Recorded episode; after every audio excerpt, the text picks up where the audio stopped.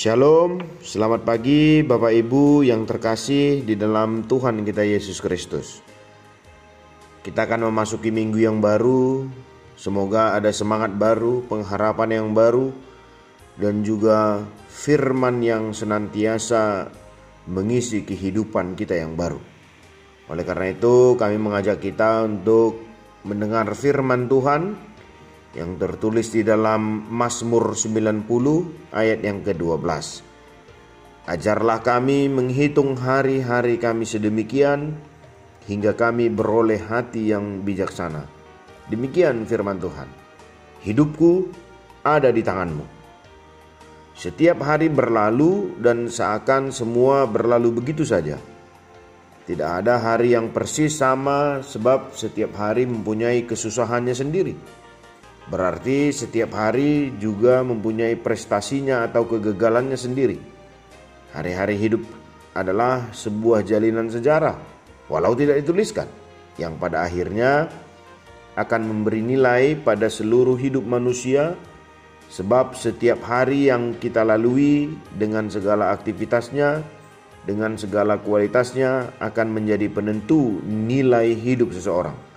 Sewajarnya, Semakin banyak hari yang dilalui, semakin membuat manusia semakin mengenal arti hidup, semakin mengetahui makna hidup, semakin banyak yang dilalui, semakin banyak juga yang diketahui untuk menjadi pedoman dan pegangan hidup di tengah dinamisnya jalan hidup umat manusia.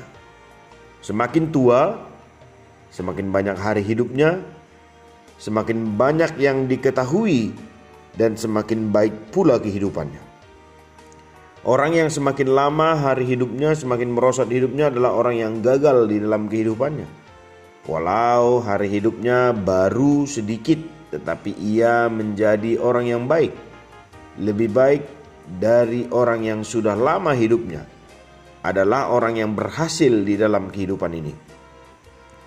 Hidup tidak semata dinilai dari seberapa banyak yang dia punya, tetapi yang terutama adalah seberapa baik dia menjalani kehidupan ini. Semakin baik hidupnya, berarti semakin bijaksana. Apa pun yang sedang kita hadapi pada hari-hari ini, marilah kita lebih bijaksana dengan melibatkan Tuhan dalam setiap permasalahan kita. Jika Tuhan sudah bertindak, maka Tuhan sendirilah yang akan berperang dan menyelesaikan bagi kita dengan sempurna. Secara manusia, kita hanyalah manusia yang terbatas. Kekuatan kita tidak seberapa, tetapi ingatlah bahwa kita memiliki Tuhan yang memiliki kuasa yang tidak terbatas. Libatkanlah Tuhan dalam kehidupan kita senantiasa.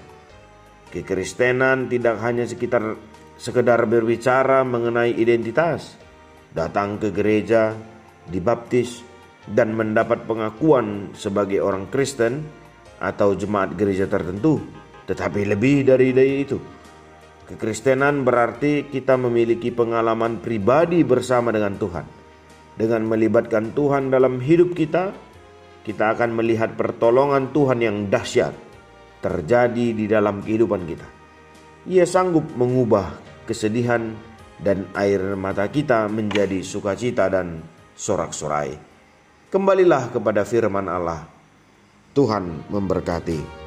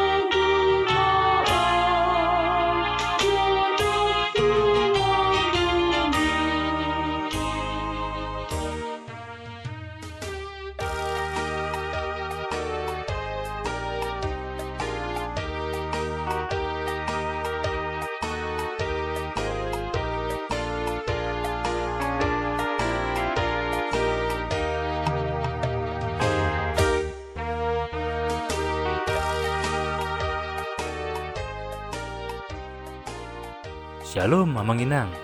Terima kasih sudah mengawali hari dengan mendengarkan renungan hari ini. Yuk bagikan renungan harian ini kepada keluarga kita sehingga firman Tuhan itu tidak kembali sia-sia, namun berbuah dan terpelihara. Tuhan Yesus memberkati.